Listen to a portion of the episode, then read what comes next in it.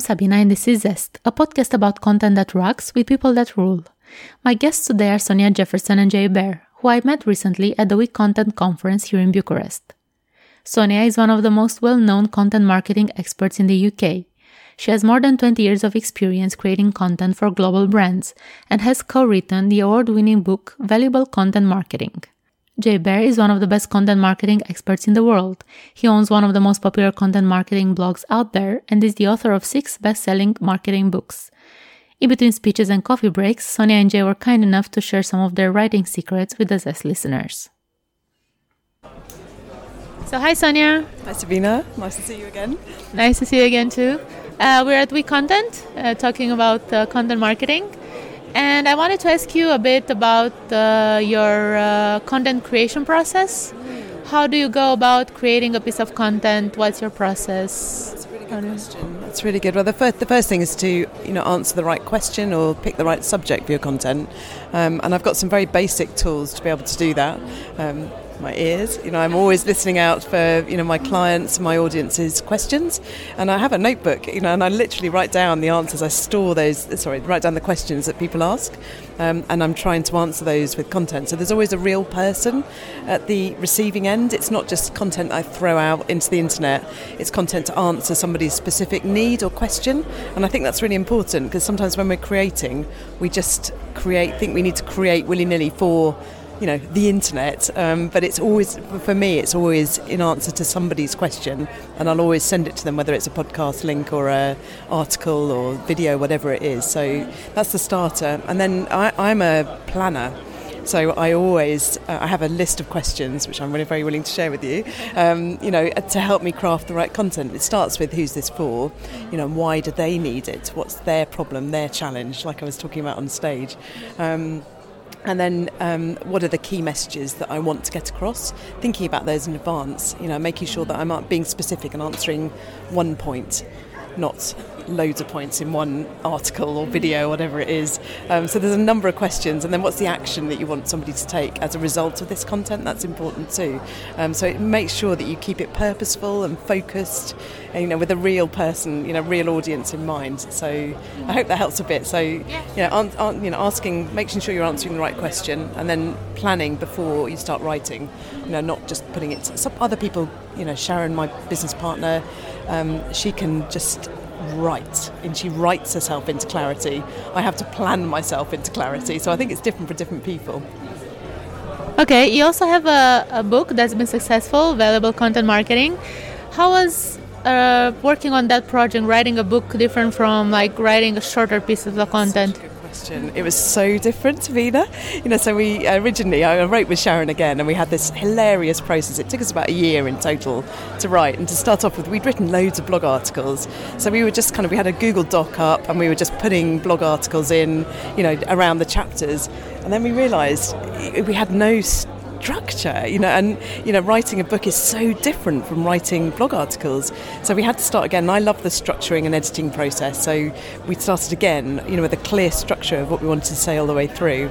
Um, but then still, we were, as a writing partnership, we were quite young, you know, so we were nobody was making decisions on the content. And we got this brilliant um, editor from Australia, Robert, he was called, who helped us, you know, get the process right.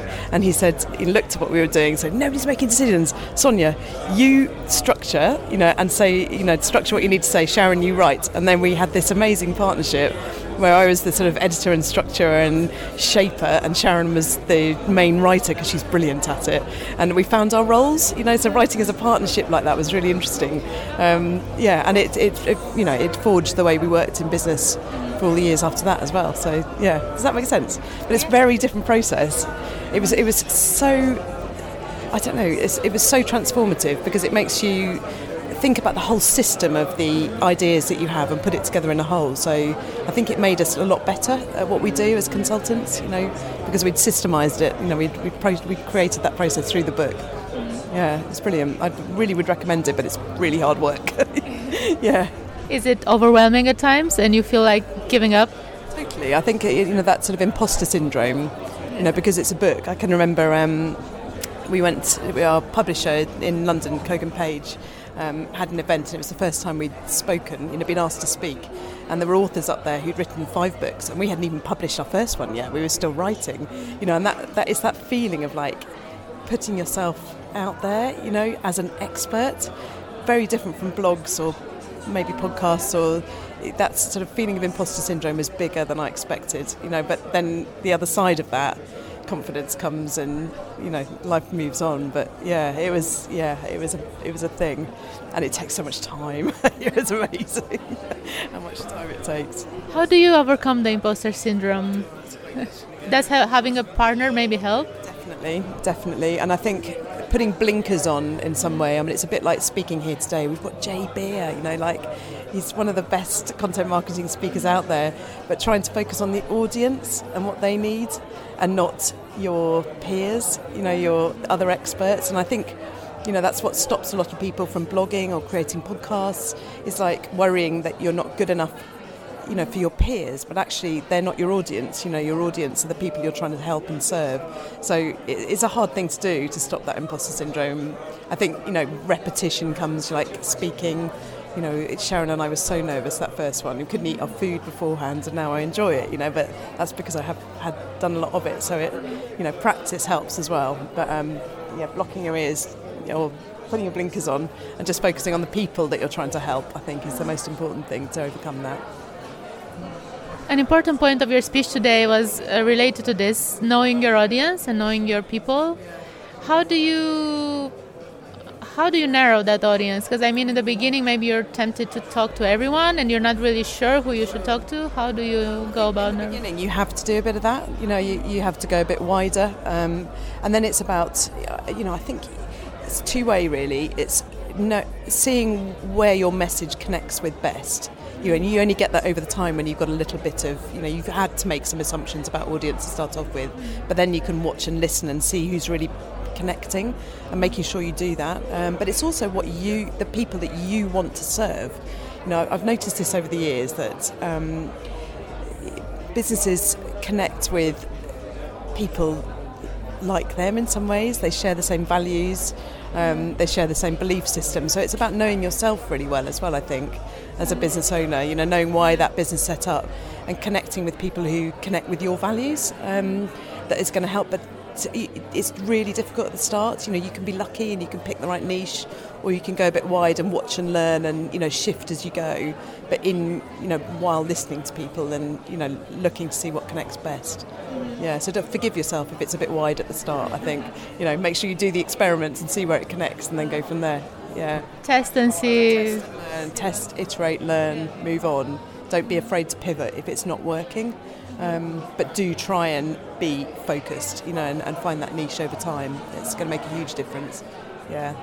Uh, a lot of people coming on this podcast and maybe listening to it are working publishing or are aspiring, let's say, writers or content marketers or people who just want to get their writing content out there.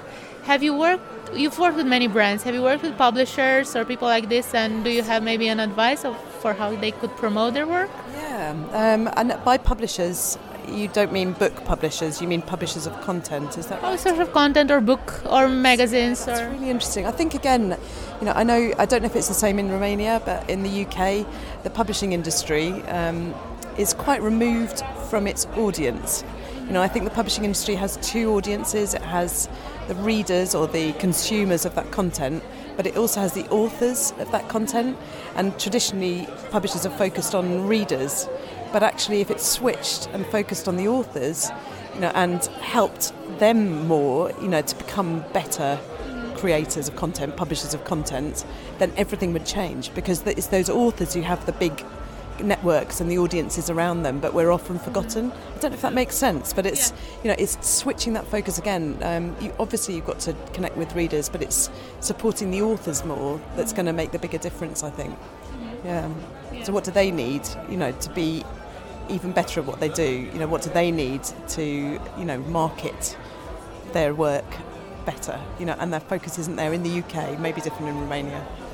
No, you're right. I've had this conversation before, and uh, authors complain that they're not given enough attention by publishing houses, let's say, or uh, so they they publish, but then they just get maybe ignored or So it's, it, it's a model. It's a really, I really realise that. So I know, you know, there's massive constraints around it, but I think that's the missing, that's the missing link for me. Um, yeah. yeah, make the people in front of you successful, you know, and then you win. You know, so yeah. it's yeah, that as much as everything else. Yeah, they can build their own communities and connect them up. You know, connect, you know, um, author with author, and you know, let them form those networks themselves. There's huge power in that, and I haven't seen it done, yeah, as yet. Mm. Uh, what would you say for you is a good piece of content, either when you write it or when you read it? Oh, that's a good question. Um, it's different for different people, isn't it? It's got to connect with you yourself. I think there's a lady in um, the UK. She's Dutch, but she writes Henneke Duistermaat. If you've never read her work before, she is absolutely brilliant. And um, I think it's the the way that she connects with my challenge and problem at the start. Nobody seems to understand me. She she writes about writing. Um, nobody seems to understand me like Henneke. So it's that empathising that she's so good at up front, up, up front, mm. and then she'll paint a sunny picture, you know, of you know, if I got this right, which is very inspiring, makes me want to read on. And then she's brilliant at using stories, metaphors, you know, to make me understand the steps. It's quite personal, a lot of her writing, so I think I, I connect with that. Um, and then she'll always give me something to do, an action, you know, at the end. And I think it's that, you know, real empathy. You know, she's obviously writing for me. You know, it feels like she's writing to me alone. You know, and I think that's that's that's you know, if you can see yourself in somebody else's content, then you've done a fantastic job. Yeah, but it starts with empathy. That's a good point. Uh, can you tell me a book that's had a, a big impact in your life?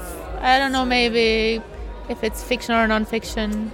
It can be more than one. I'm, I'm such a reader of business books, you know, and I've got piles and piles of them. Um, the, the, books I mentioned today, you know, David Meerman Scott's book, um, The New Rules of Marketing and PR, that was had a huge impact on me early days because I'd never seen digital kind of explained like that and he came up with that valuable content phrase you know which I was like this is it this is what I've been trying to find um, Charles Green's book uh, The Trusted Advisor which again where the trust equation comes from everybody should read that you know it's um, it's it's read, written for professional service firms but the, those elements of trust go through everything. And then most recently, the book that I've gone back to and back to and back to is by Mark Schaefer, his latest book, and it's called Marketing Rebellion.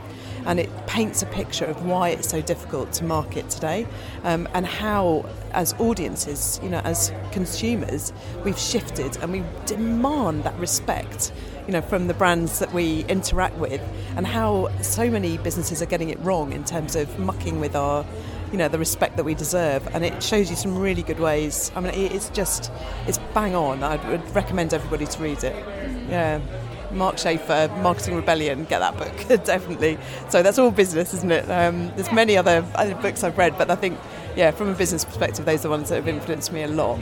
Yeah. And the last question, something that I usually ask my, my guests, if you could if you could write something on a big billboard, uh, let's say somewhere close to where you live in your community or maybe in bucharest if you have an idea what would you what would you say there? One or a personal one? Uh, whatever you choose. You can give me both okay. if you want. All right. Business wise i would say um, oh i'm going to be it's the same old tune really i'd say. Um, yeah reach out and talk to your customers. It's not a very exciting billboard, is it? If it were my personal life, I'd say try cold water swimming. It'll change your life. That's what I do in the rest of my time. So, yeah, yeah. Cool. Thank you very much. and it's lovely to talk to you, and hope to come back to Bucharest again. Enjoy Bucharest and the conference. I will. I will. Cheers, Sabina. Bye. Bye.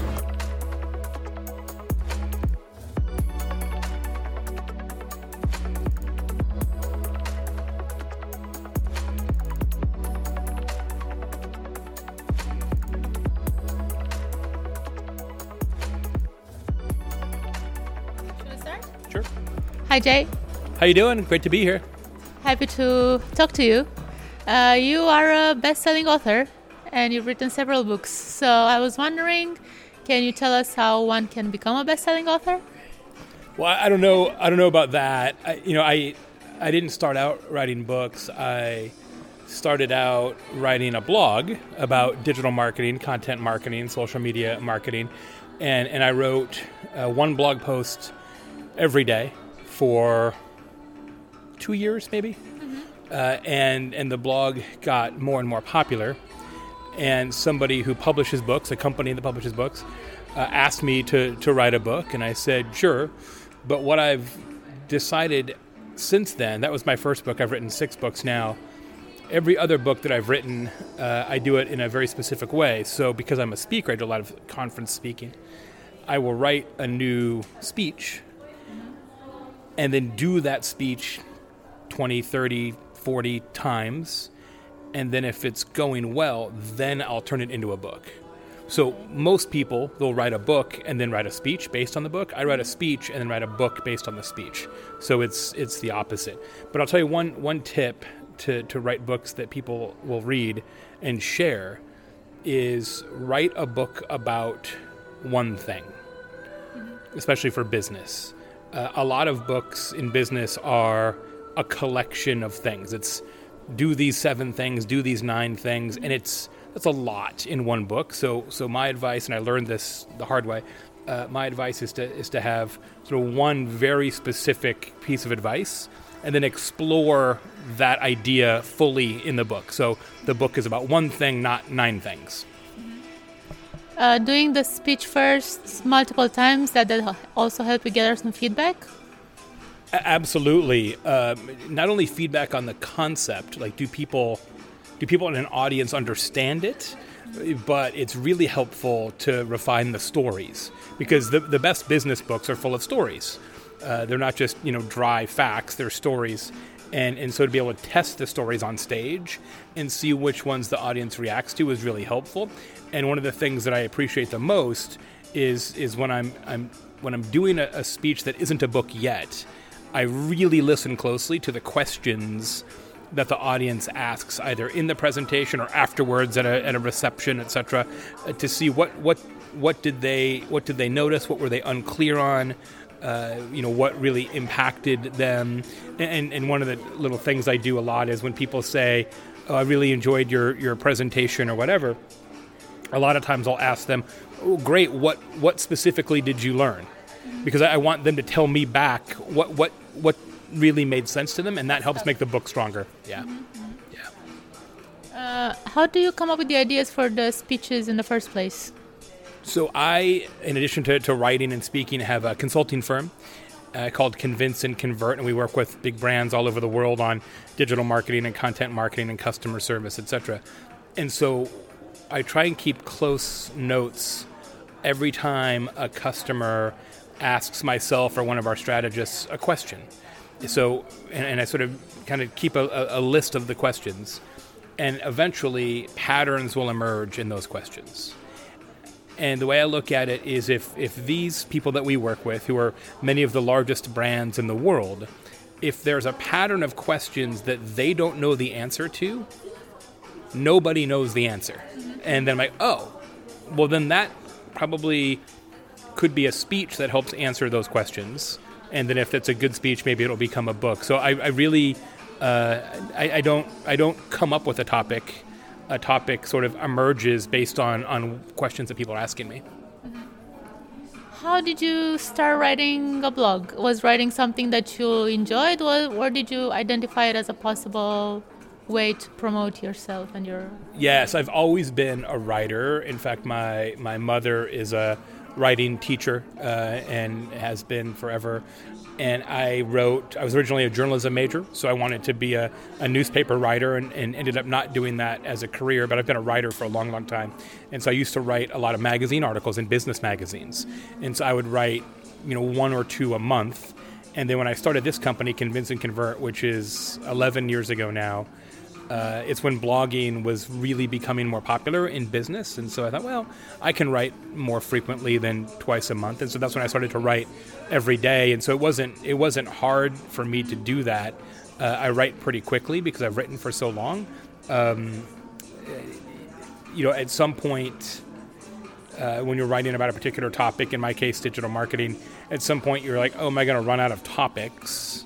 Uh, but one of the things I've learned is that just because you wrote about that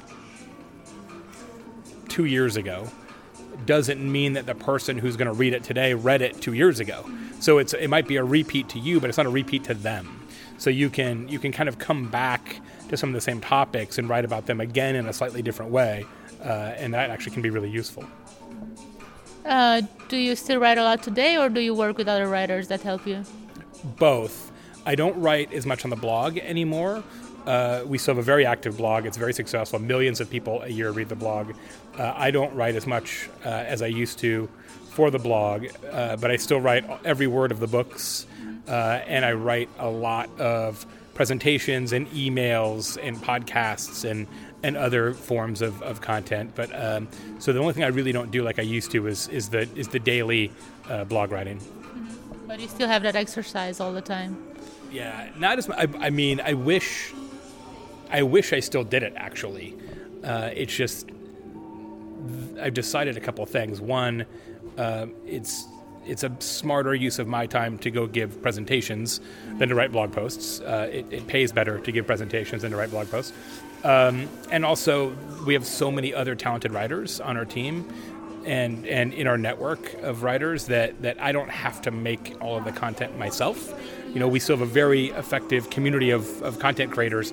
It doesn't all have to be me, uh, and and and sometimes it does better when it's not me. Like you know, many of our most successful posts that we've ever written, and we have gosh, almost six thousand blog posts, I think, on our site. Uh, and, and many of our most successful ones were not written by me; they were written by somebody else, and that's fine. I'm great with that. Uh, there are plenty of business books out there, um, and I'm sure a lot of them are very good. How do you how do you promote a strategy for promoting your books so that they become bestsellers? I, th- I think there's two pieces to that answer. First, um, being very clear on if somebody reads this book, how is their life or business going to be improved? And making sure you focus on that in the promotion of the book. The mistake that I see a lot of authors make is the promotion of the book is a book exists now right? And and that's not that's not a reason to buy a book. The fact that the book exists is not a reason. It's just a fact, right? So you, you have to really make that clear because you know books are not free and it takes a fair amount of time to read a book, and so you really have to make it uh, obvious for the potential reader, like what is the what's on the other side of, of reading the book. Um, some of that is in the subtitle of the book that can help a lot, but that that's one piece. And the second piece is we talked a little bit um, at the We Content conference about the power of community, and the reality is once you've once you've sold some books, the next time you write a book, you're going to sell more, and the next time you should sell more because your community, the people who will buy a book that you wrote, regardless of what it's about, that that audience will grow. It's the same as the music business, right? There are artists, uh, music artists, who it doesn't matter what it sounds like people will buy it because they support that artist, and, yeah. and being an author uh, is is the same. So my friend Gary Vaynerchuk told me something once. He said, uh, "You've already sold all the books you're going to sell. You just don't know it yet." And, and what he means by that is you build relationships by being helpful to your community, by answering questions, by being on podcasts, by by creating videos and thousands of free blog posts. Right? You you give away all this information and then eventually you say, and now there's a book that's going to cost a little bit. Would you support that? And because you've you've created this community of support, it makes it a lot easier to sell that book at that point. Yeah. Uh, in short, what is good content for you? Good content that you create or that you read and you say, yes, this is a good piece of content. Well, ultimately, I think it's content that that accomplishes some sort of business objective. Like, you know, is this content creating engagement? Is it creating leads? Is it creating sales? Because this isn't a fine arts project, right? This isn't. You're not writing novels. Uh, you know, content marketing is supposed to serve a business outcome. Now, that outcome may may happen way down the line, but ultimately, this is for business, and so the the best content is content that succeeds from that perspective. But I think more in the keeping with your question. Uh, content that that wins is content that the consumers of that content will talk about. So if it's a if it's a podcast, a video, a blog post, an ebook, a webinar, whatever, um, that people say, you know what, I read this blog post, you should read it too. That's the test, Yeah.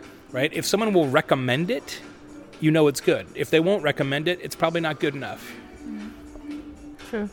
Uh, can you please tell me a book that has a has had a big bang, big big big impact on you, fiction or nonfiction? Sure. Um, my favorite, my favorite nonfiction writer, not in the business category, is Bill Bryson, who's a, an author from the United Kingdom and writes uh, a lot of travel logs. And his writing style and use of language, I, I really love, and, and so I try to copy. I try to copy his style as often as possible. But one of my favorite uh, books is from a friend of mine, Rory Vaden, uh, V A D E N. It's called Procrastinate on Purpose and it's a terrific book on time management and and getting as most as much productivity uh, out of out of your time as you can. And it's not a system. It's not a you know make this kind of a list or those kind of books. It's much more of a philosophy of what things do you spend time on and what things do you choose to not spend time on. Uh, it's a really good book, and I recommend it uh, a lot. Yeah, procrastinate on purpose.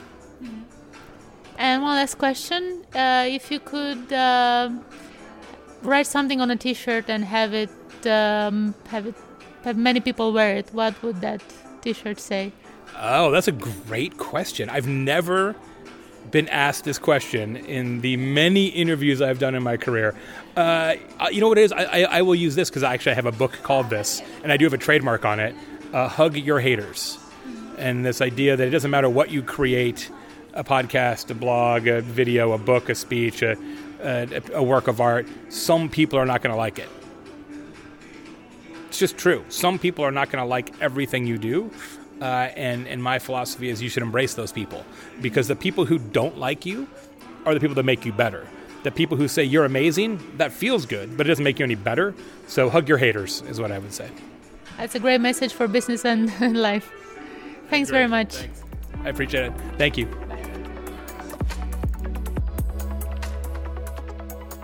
This is your host, Sabina Varga. The visual identity is created by Silviana Toader. Zest is a weekly podcast published on Wednesdays. Stay tuned by subscribing in your favorite app or on Blacku Sense. You'll get a weekly email with updates. Thanks for listening. Bye.